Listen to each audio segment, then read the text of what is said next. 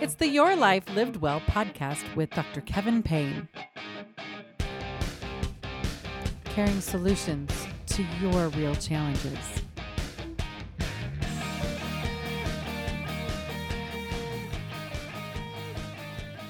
I'm happy you're all here with me today to talk about a good night's sleep. And before we talk about a good night's sleep, here's one brief aside. I just received my vaccine from the County Public Health Center and drove right over here to the studio and slid into the chair. And so far, so good. No reactions. Right now, as we're recording this, in the United States, they've opened vaccine availability to all adults and in many places down to about 16 years old. And right now, about 60% of all Americans, give or take a couple of percent, have had at least one vaccine, and 40 some percent are uh, completely vaccinated with two doses. Now is where the rubber meets the road we don't get the effects of the vaccine if enough people don't do it. And now we're dealing with people who have vaccine hesitancy. I will just say three words about vaccine hesitancy. Just do it. Just do it. If you're afraid, if you think it doesn't matter if you do it, in the nicest way possible, you're wrong. Just do it. Help us all out. Be the superstar in everyone's life. Come on aboard.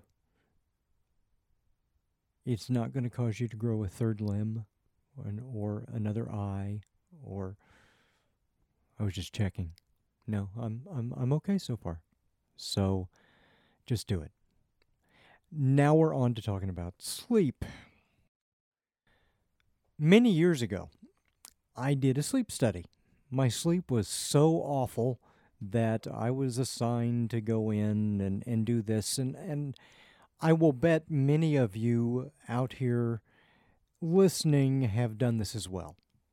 And as a methodologist, I, I was looking askance at the whole process because I was wondering doing it this way, how on earth can they get any good data? Because you have to go into a strange place. It's usually not a very inviting room, pretty clinical. They strap all kinds of electrodes and wires onto you and uh, so you've got this these cables streaming from you. Now, and usually it's a, you know, I've got a big king size bed and I use a lot of it. I've got a big bed for a reason because I stretch and I toss and I flop and, and it's, it's a good thing. So it's this narrow little cot and in a, a, a really sterile room and I'm strapped up to all these wires and usually before I can get to sleep, remember, one of the things that I deal with with MS is I'm always uncomfortable. I'm always in pain. So I generally toss back and forth several times before I finally fall asleep. And it usually anymore doesn't take me very long. Maybe there's maybe 10 minutes of that, but there's going to be 10 minutes of that before I finally settle in. So imagine trying to do that with all the wires strap. So I'm getting all tangled up in the wires and and it's just it's a it's a thoroughly stupid process. And eventually, now at that time when I did this, I was regularly getting up at four in the morning. Uh, by this time, I finally, uh, maybe about three fifteen, I just said, "Oh, forget it," and stripped all the wires off and walked out because uh, it it was not going to be useful. so so, for those of you who've had enough sleep problems out there that you have also been sent to have one of these monstrosities foisted upon you, I feel your pain. and And in this episode, this is going to be another one of those where we only scratch the surface of a big, deep topic. But I want us to start out talking a little bit about what happens when we sleep and why we sleep. And this is really important because, especially as Americans, we tend to discount sleep. We we've got this whole cultural "I'll sleep when I'm dead" kind of attitude, and that is so wrong. And I totally empathize with it because that was me for much of my life. I, I normally would go on about five, five and a half hours sleep or so a night, and I did that for decades. And then there came a point where with the accumulated effects of multiple sclerosis, I finally realized that I needed to take better care of myself in some of these fundamental ways so that I could have the recovery and the rejuvenation and all of the good things that come from sleep that help raise your level of performance in life and help raise your level of experience in life. So, why is sleep so important? And sleep really is, you know, it's right there in that group with fuel and movement and rest and recovery, right? These are these are fundamental things. We've got to have enough good fuel so that our bodies can keep operating. We've got to get enough movement, and we just had a recent episode that talked about that. But we also have to stop and we have to rest and relax. And we'll have another episode just about relaxing, really relaxing, coming up here.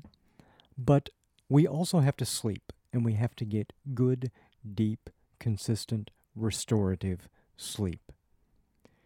You can't just get like one good night's sleep and it's going to last you for the next six months or so. It doesn't work that way. We have to do this because our bodies are doing so many things while we sleep. This is the time that our bodies and our brains do all the housekeeping. They, they go in and they neaten everything up and they clean everything out at our cellular levels. They reset hormonal balances. Uh, you consolidate memories. You're fighting pathogens during your sleep. You're repairing cells and tissues when you sleep. All that stuff. If you don't give your body the downtime to do that, the normal wear and tear of daily life, especially daily life where we're living with the added distress of a chronic illness, really adds up. And you don't want to be fighting that on top of everything else. So you this is one of those ways that you need to be kinder to yourself. We don't want to get insufficient sleep, poor sleep, inadequate sleep, disrupted sleep. When we do that, it compromises our immune systems. So we're actually producing fewer NK cells, natural killer cells. These are the ones that fight tumor growth. We make more inflammatory cytokines in our system when we do that. And that means that there's a great we have more inflammation in our system altogether and there's a greater likelihood of cardiovascular and metabolic disorders we have fewer antibodies produced so we're at a higher risk of infections when we don't get enough sleep but it doesn't just compromise our immune system we've got an entirely imbalanced metabolism and endocrine system. So we develop insulin resistance. So, for many of us who are dealing with diabetes or maybe on the borderline of having a diabetic condition, you're not sleeping well, then you are fundamentally taking your insulin balance out of whack. It impairs your glucose tolerance. So if you have issues with with sugar and foods and things like that, then you are hampering your body's ability to deal with this. It unbalances your appetite hormones. We've got hormones that, that guide our appetite.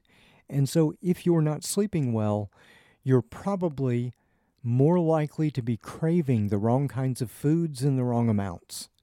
And it contributes to overeating and obesity. It impairs your mental function because your brain isn't cleaning out all the plaques and and detritus uh, in in your wiring, right? So it, it impairs your mental function, leads to confusion, and and this is just a really short list. There's there I, I could do the whole freaking episode just listing these things that are going on. But that's not the point.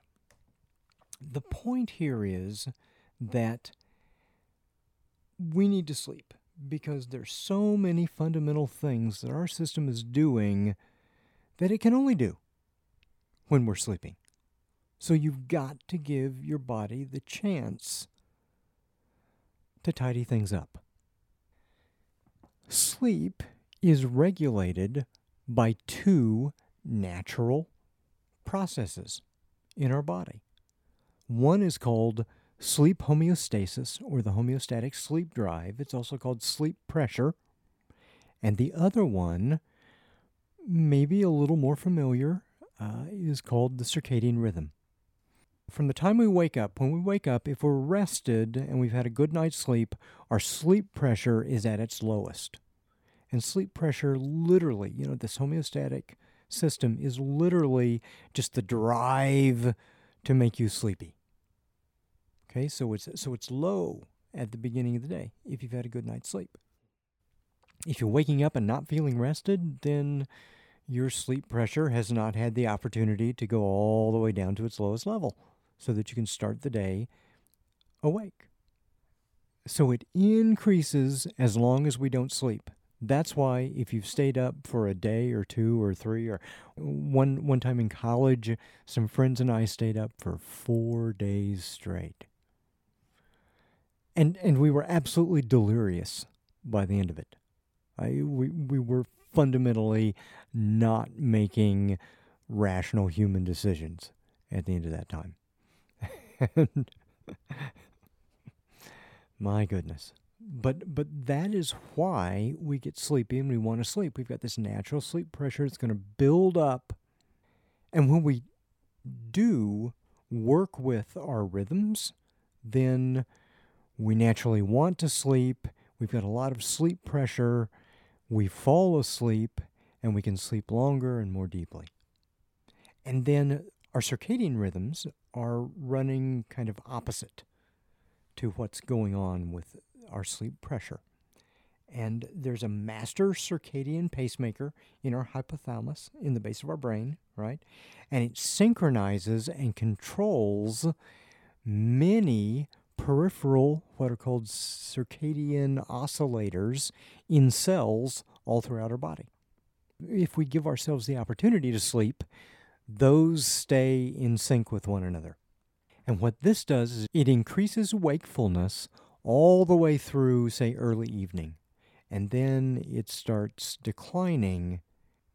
And if our two rhythms are in sequence, then Together, they're keeping a natural schedule of wakefulness and sleep by timing our hormone levels, our body temperature, hunger, and digestion. But these things are affected by light and by physical exertion, either too much or not enough, right? Melatonin and some other natural hormones, and these rhythms are naturally a little longer. The circadian rhythm is naturally a little longer than 24 hours for most of us.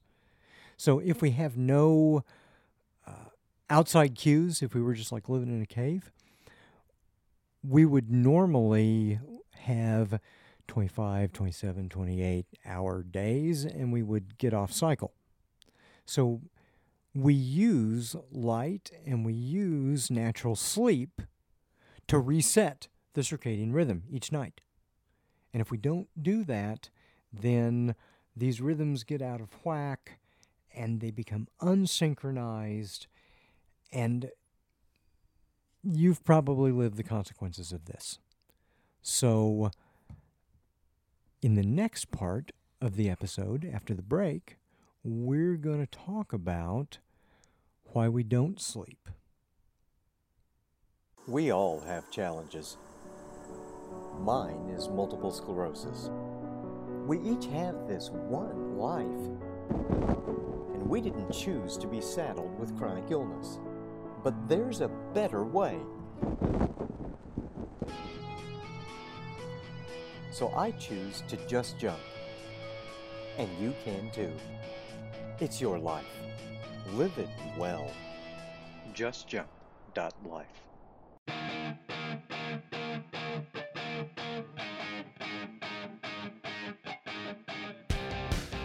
And we're back, and we're talking about why we don't sleep. And just as an aside,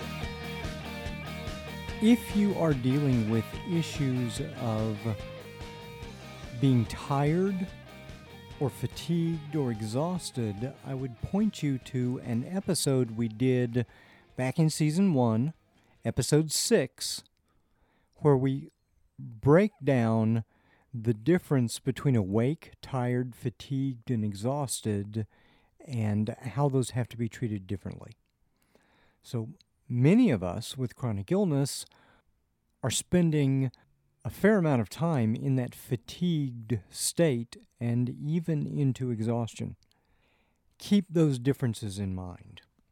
So we've we've got these natural drives with sleep pressure or homeostasis and our circadian rhythms, and most adults really do need between seven and eight hours of good sleep a night. And maybe a little bit less, and maybe a little bit more. It depends. Some people need 10 hours. Some people, very few people, do well on six, six and a half hours.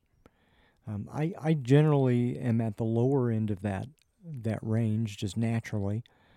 I, I sleep more now than, than I had for many years, and I sleep usually around seven hours, give or take half an hour each night. But it's good quality sleep, and and I actually measure and monitor all those things. So I, I know that, you know, between two and a half and three and a half of those hours are generally deep sleep and REM, and I know that uh, I'm going to be feeling better the next day if that's broken up into two to five different sessions of deep sleep and REM overnight, and yada yada. I mean, we can, but but my point is, you need good sleep. So there are three sleep problems that we tend to see. And those are difficulty getting to sleep, difficulty staying asleep, and then waking too early. And then if we if we don't have good sleep, then we may also have difficulty getting awake. So we have those those three and then that fourth is usually a consequence of the first two because we didn't get to sleep well and we didn't stay asleep. So when we don't sleep, we build up what's called a sleep debt or a sleep deficit. Now, this is the difference between the amount of sleep that you actually get and what you really need. Unfortunately, you can't make up sleep debt on the weekend. So we got some people who will, will, you know, a lot of people who will spend five hours sleeping each night during the week and then they will just crash. Instead of getting up at seven, they'll get up at, at 11 on the weekends. And that doesn't work. And you know that doesn't work because you've probably tried it. And you will recover a little bit, but from research, we know that it takes about four days to fully recover from one hour of lost sleep. Plus, if you're getting up late on the weekends, then you have a hard time getting to sleep normally that night because you haven't been awake for as long, and the cycle continues. And those rhythms that we were talking about, those cycles get out of sync, and that way lies madness. So, regular, sufficient sleep is key. It's got to be a pattern. You've got to keep going back to it. So, why don't we sleep? Sleep pressure and circadian rhythm get desynchronized. Okay, so that's one thing. Second reason that we might not sleep is we might have a sleep disorder. So, we might have one of the many different kinds of insomnia. We might have sleep apnea or borderline case where you've got a partially obstructed breath uh, when you're asleep, narcolepsy, restless leg syndrome, and the less common periodic limb movement disorder. Parasomnias. Now, these are usually in kids, but uh, what we're talking about here is sleepwalking, night terrors, or one of my favorite diagnoses exploding head syndrome. this is a real thing. and what it means is as you are falling asleep, or sometimes when you are asleep, you hear a sudden loud noise. Bang! That doesn't really exist. And so, of course, it's fear inducing because uh, creepy loud noise waking you in the middle of the night. That can't be good. And it disrupts your sleep. It is truly called exploding head syndrome. Um, we have REM sleep behavior disorders, non 24 sleep wake disorder, excessive sleepiness, shift work disorders.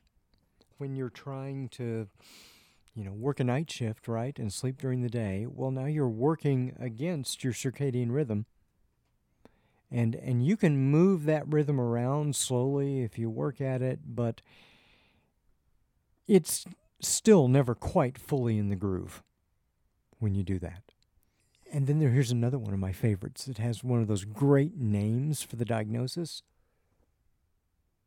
Revenge insomnia. Revenge insomnia is when you are laying there trying to go to sleep and your brain is castigating you for all of the things that you did to waste time during the day and trying to convince you to go ahead and get up and do those things now instead.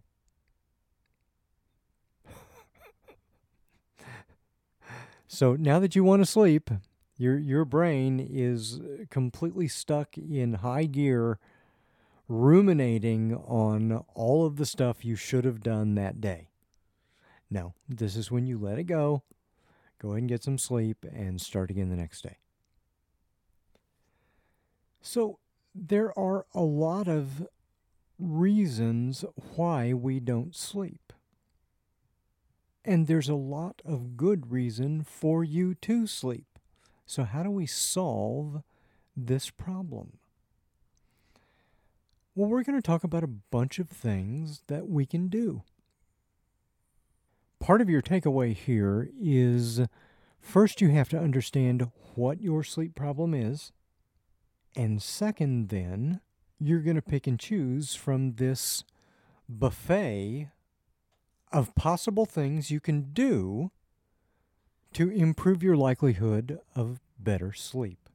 The first thing that you have to do here is make up your mind that sleep is going to be a priority for you, along with fuel and movement. You're going to give yourself the tools that your body and your brain need for you to live a good quality life. And sleep is just as foundational as nutrition and exercise. So that's the first thing you've got to make the decision that this is something you are going to do. Because sometimes you're going to have to choose between fun stuff and sleep. And it's okay sometimes to choose fun stuff, but just realize, you know, have a plan for recouping that sleep debt over the next few days. Realize that it's going to take you four, five, six, seven days to to get back onto some kind of good track for yourself. Second thing you have to do is you have to organize your home and your schedule to promote quality sleep. And you'll find a lot of information about this. In general, this is called sleep hygiene. So, just like you want to be neat and clean uh, by taking a bath every once in a while, uh, you also want to be neat and clean with your habits that produce and promote better sleep. And we're going to begin with our sleep environment. Okay? The basics. Your sleep environment, wherever you are regularly sleeping, needs to be dark, quiet, cool, comfortable, and distraction free. Dark. Needs to get dark in that room because your eyes sense light even through your eyelids. So, dark. Needs to be quiet. And this means that, that whoever's living in the house with you, you may have to have one of those come to Jesus talks with them and and say that your sleep is going to be inviolate and uh, they're going to be beaten furiously about the head and shoulders if they get in the way of this. It needs to be cool. You know, the optimal temperature for sleep is about 65 degrees, give or take a couple each way.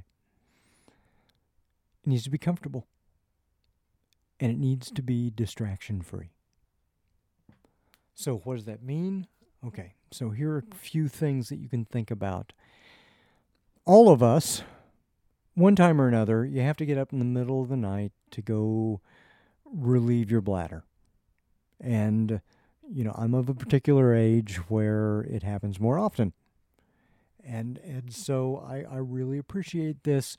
Your path from your bed to the bathroom should be dark and obstacle free. So, no stuff in the middle there to trip you because you don't want to fully awaken when you have to do that. In your sleep environment, no white light or blue light. Right? Get those out of that area, out of your bedroom, out of that area. This one's going to cause some of you to scream. Remove your television. But you know, I had a TV in, in my bedroom for I don't know, twenty years or so, and and then along about oh, I don't know the early two thousands, was like nope, and I removed a TV from the bedroom, and it was a wonderful decision. No cell phone, no tablet, no laptop. If your cell, say, charges by the bed, then no alerts overnight. Put it in airplane mode, you know, something like that. No random distractions. Your bed is for two things it's for sleep and it's for intimacy. And that's it. You do nothing else in your bed. Period. Because you are building the habits and the associations of bed is sleep block the noise.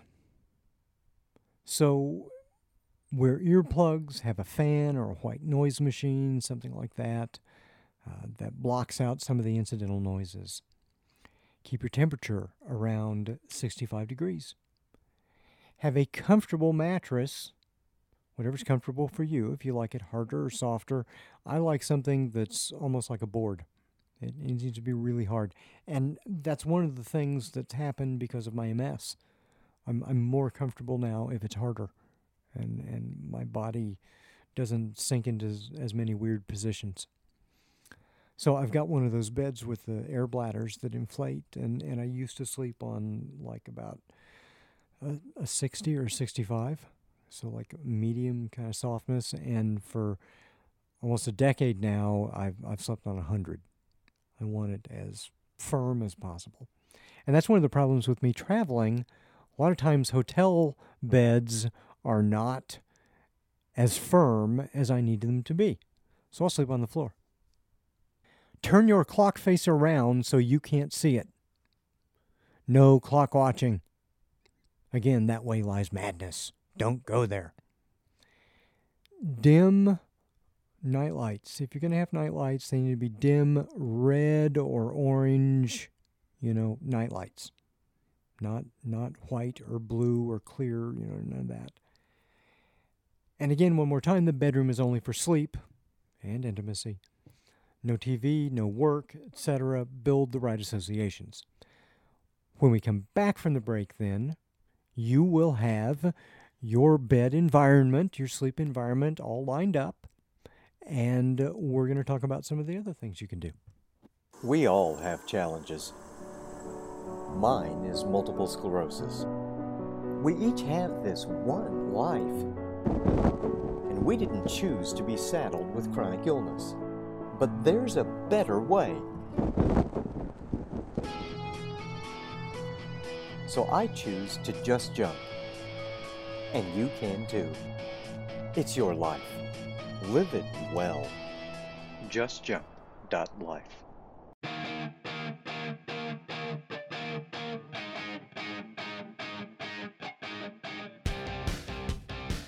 And we're improving our sleep hygiene and building better habits so that we sleep better so that we improve our quality of life. And again, that's what this is all about. It's about improving your quality of life. If you are staying up way too late and maybe engaging in some of that revenge insomnia, it's because your cave children are driving. And that's okay. They can drive sometimes. They they get to. That they're part of us. But they are geared toward the here and now. And they don't have a really good understanding of consequences down the road. So, in other words, your cave children are not very kind to your future self. They're kind of like the gremlins. They come in and they party around and they leave things a mess, and then somebody has to do the cleanup. Well, who has to do the cleanup? Who has to live with the consequences? Future you. So be nice to your future self. So we've prepared our physical environment, and that's one part of what we want to do. A second thing that we want to do to improve our likelihood of getting a good night's sleep is what we'll call our sleep preparation or sleep routine. So again, this is all about like like so many things. It's about developing new habits and giving those habits time and space in your life to grow into a repeated routine, something that's easy for you to do. And we want the things that are better for you to be easier than the things that are not better for you. And again, that's those cave children, right? Who all they want is is pleasure now, right? It's it's like animal in in the Muppets, right?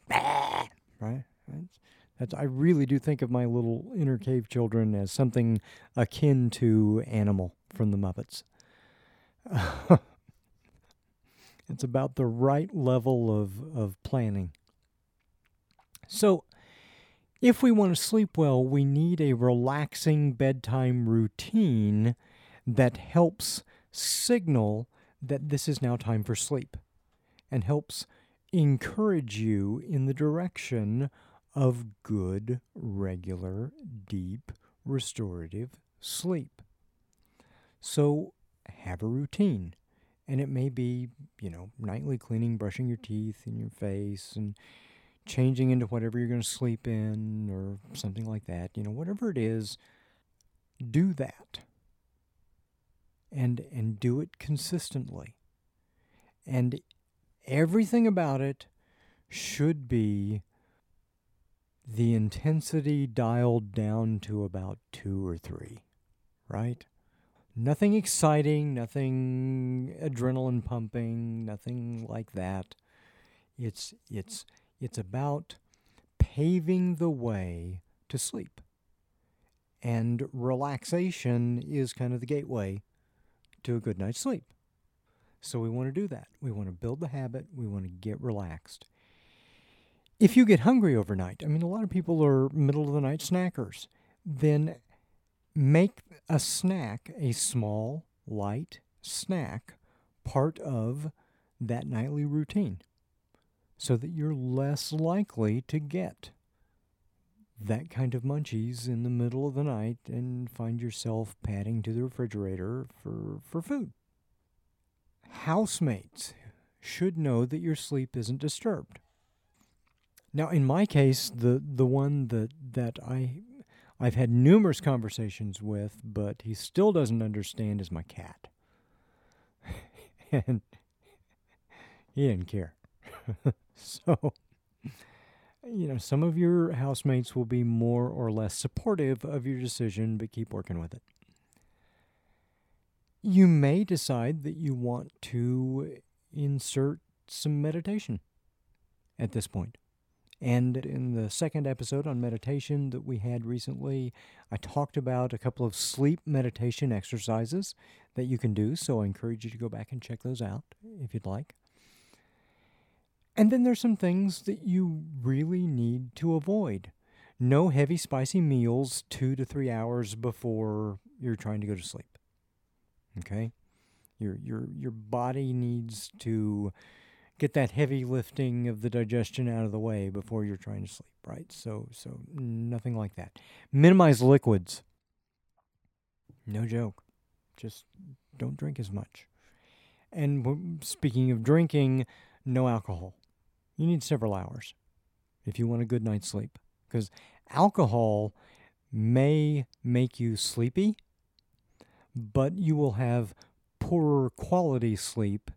You're less likely to stay asleep, and you may or may not wake up well out of all that. So, if if you are relying on alcohol to get to sleep, that's a bad decision. And uh, you need to to shift your drinking to earlier in the evening. Similarly, no nicotine for several hours before you go to sleep. No caffeine shortly before you go to sleep. Now, caffeine has a half life in the human body of between five and six hours. So, in other words, half of all the caffeine that you've digested will be out of your system five to six hours later.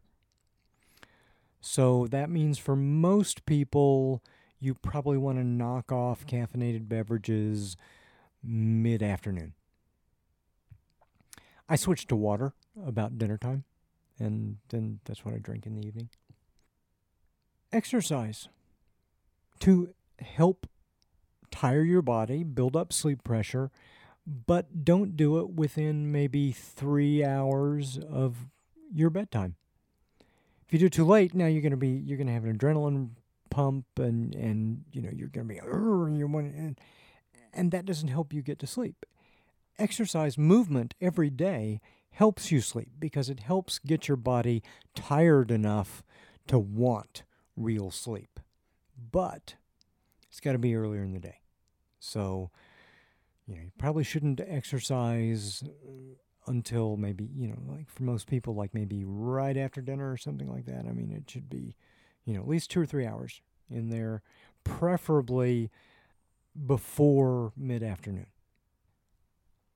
Another thing that we can do to sleep better is broadly categorized as light manipulation because light is really crucial to triggering your circadian rhythm. Uh, we can use light to help set our clocks and keep our internal clocks running correctly. So, every morning that's possible, expose yourself to bright morning light.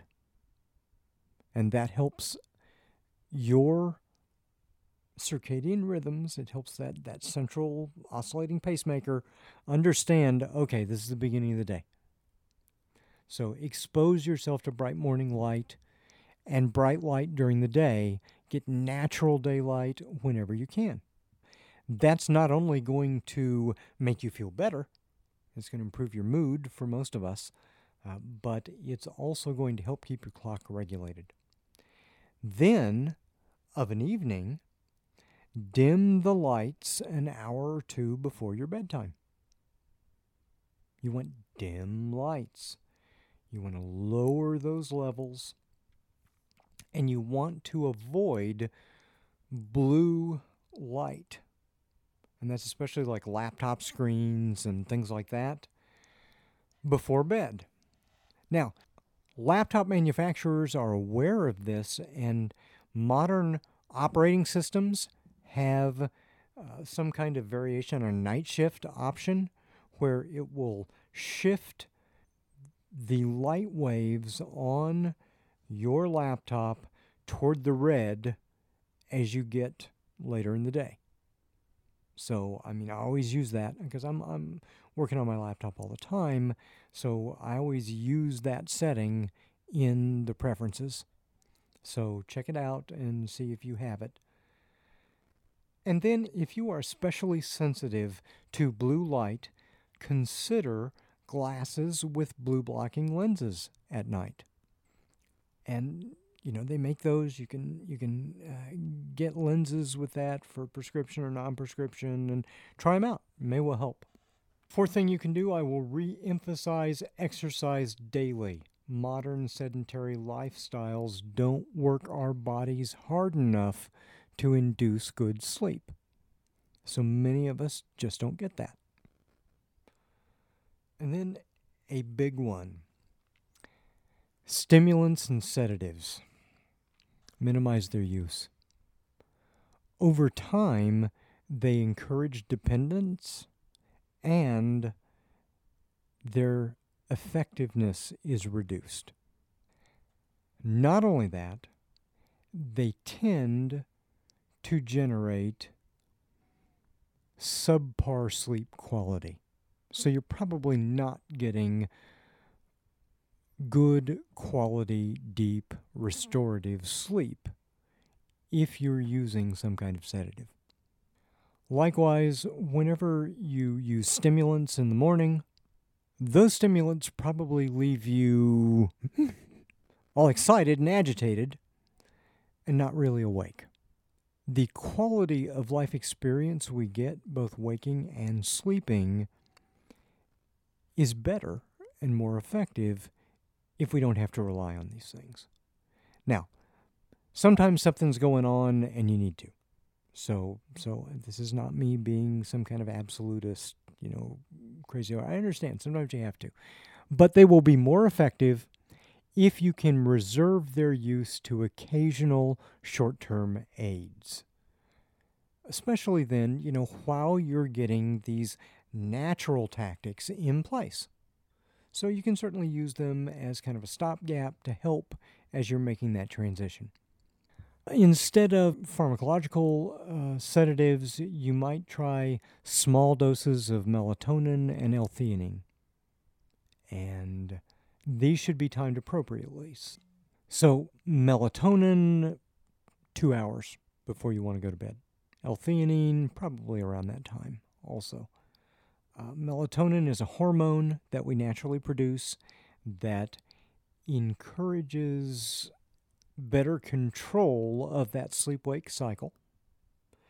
And usually, melatonin, you need a really tiny amount uh, three milligrams, five milligrams. And it's one of those things that if you take more, you, you, you throw off that dose response.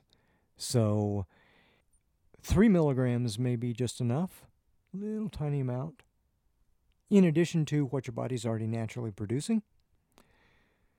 You go to you think, oh, I'm I'm not getting to sleep real quick with that. I'll try 10 milligrams. Well, now you've probably wired yourself, and you're not going to get to sleep at all. So you, you know this is not a more is better thing. This is Goldilocks is just right. L-theanine is an amino acid that encourages relaxation, not sleep itself. But relaxation is that doorway, and it enhances alpha wave production, and, and that's a sleep precursor. So you want to change your brain waves and and help. And then, you know, and you can use these two together because they're very different pathways. They're working on pushing you to sleep, you know, towards sleep in very different ways. So they're not adding up to one another. And then if you need to sleep, see a sleep specialist. And then you can be like me and you can curse out having the stupid uh, sleep study. Uh, but it may be helpful for you, and certainly a, a more expert pair of eyes is is going to be useful in some of these extreme cases. But what we also find is a lot of sleep can be improved dramatically with some really small changes. So, fit sleep into your schedule and we'll reinforce some of these takeaways after the break. I'm Dr. Kevin Payne.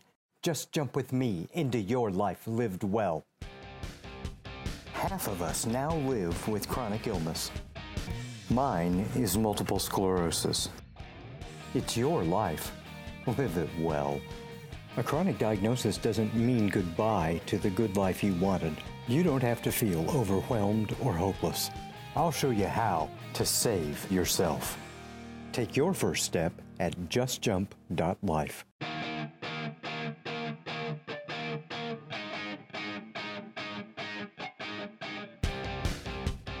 And together we are fitting sleep into our schedule, each and every one of us. We're making time for sleep. We're not cutting it short. We're not making sleep an afterthought. I'm, I'm getting scowly looks from my producer.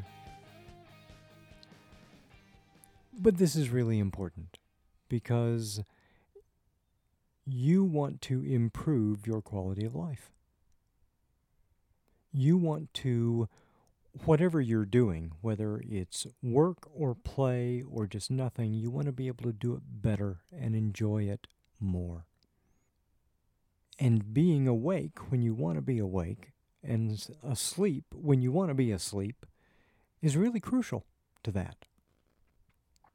And we don't think about that's one of those things that we often don't even figure into our quality of life calculations that we would do better, we would enjoy things more if we were more awake whenever we experience them.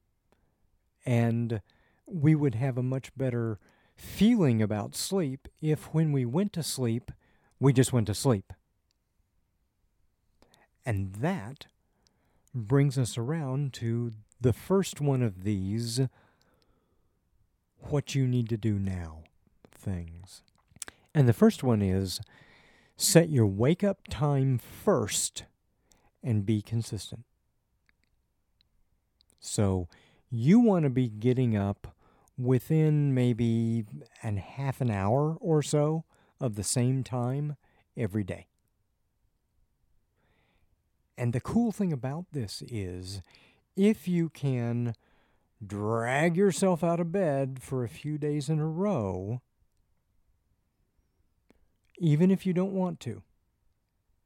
What you will find is your sleep pressure in a few days will be more naturally aligned to you being sleepy at the end of the day when you are actually going to bed and getting the right amount of sleep for you. So you can wrestle your sleep time into some kind of regularity and into a more natural, intuitive, meaningful place in your life. Not just because, oh, I, I'm going to bed at 10 o'clock or 11 o'clock or midnight because that's when I said I was going to go to bed. No. Go to bed, and this is going to be one of the next things we'll talk about when you're sleepy. So set your wake up time first and be consistent. Because then you're helping your body put everything in place for the end of the day. The second thing here is don't go to bed until you're really tired. Don't do it. Stay up. Stay someplace else. You know, be in a chair, be in a couch, be sitting out on the deck, whatever it is that is relaxing, right? Because you're you're still, you know, wanting to, to build those habits that lead you towards sleep. But you're not in bed. Because if you go to bed too early, now you're associating going to bed with a bad experience because you're tossing and flopping and, and ruminating and grumbling and maybe getting up and down and all that stuff. And no. Stay out of bed until you literally can't keep yourself awake. And then go to bed. And I'm not saying do that revenge insomnia thing where you're just keeping yourself up out of spite trying to get stuff done. No, I mean, you are learning the signals that your body is trying to send you. You got to listen to them. So, set the wake up time first. Go to bed when you are really tired. That way, you've minimized the possibility of you laying there tossing and flopping and and grumbling about not getting any sleep. Third thing you need to do is understand your own challenges. So, what do I mean by that? At the root of your sleep challenges, one of three things. It's always it's always one of three things. Often it's two of three things or three of three things, but it's all, it's going to be these three things. One, it's going to be a physical issue of discomfort. Okay? So, what can you do to make your bed more comfortable, to make your pillows? A lot of people don't think about pillows. Pillows are really crucial to get the right angle uh, on your on your neck right? To to use additional pillows maybe to support and prop up parts of your body uh, to keep it in in good alignment for for being most comfortable. Getting the right amount of blanket on you, because you get you you get an, you get too little and maybe you don't like that and you get too much and you feel too weighed down you want just enough so that you feel safe and cozy, right? Where do you fit in there? And, and that's really important. So you can have physical issues. For many, we've got emotional challenges. So at the end of the day, when we're trying to go to sleep, that is the one guaranteed time of the day when you are left alone with yourself. And if you've got lots of dark ruminations and worries going on, then that's a big source of sleep problems. So are you dealing with a physical issue? Are you dealing with a an emotional issue? Or are you dealing with an environmental issue? So you've got light and noise and temperature and all those things that we talked about that, that are in your sleep environment that you've got to make sure that you've got optimized for you, right? So, the third thing you're going to do then is you're going to, now that you have set your wake up time and you've been consistent, and You've you've done a little deep dive into yourself and figured out am I dealing with physical, emotional, environmental things or some of the above or all of the above. You're going to establish a nighttime routine. And this is going to be something that is relaxing and comforting and makes you feel happy and satisfied and warm and safe and, and all those things because you want to look forward to sleep. It's a good thing. It's doing good things for your body and your brain. So enjoy that. So get that nighttime routine in place. And then be consistent. Be consistent. I know a lot of us have lives where then, you know, it's Friday or Saturday night and woohoo, we want to go out and party and and and we do that, but then now we're getting to bed three, four, five hours later, and we have to understand. And I'm not saying don't do that sometimes. Do that sometimes because those are good experiences in life and enjoy that stuff. But have a plan on the backside because you have to realize that it's going to take you four to seven days probably to get back on track again with your sleep because you will have built up a sleep debt and your biorhythms will be out of whack, they'll be out of sync, and it's going to take a little time to get back to it. So just realize you can have all the woohoo time you want, but there's going to be paying for it on the other side as well. And I totally get that because we're coming into summer here and, and the days are getting later. And, you know, one of my favorite things to do is, you know, we do sunset jumps at the drop zone. There is nothing like being out under canopy during the magic hour. You're up there with the clouds and it's all puffy and beautiful and the sun's sinking on the horizon and the day is just about done and it's beautiful. But the problem is, long about sunset, which is late in the day, you know, after nine o'clock, uh, you're tripping your acute stress response.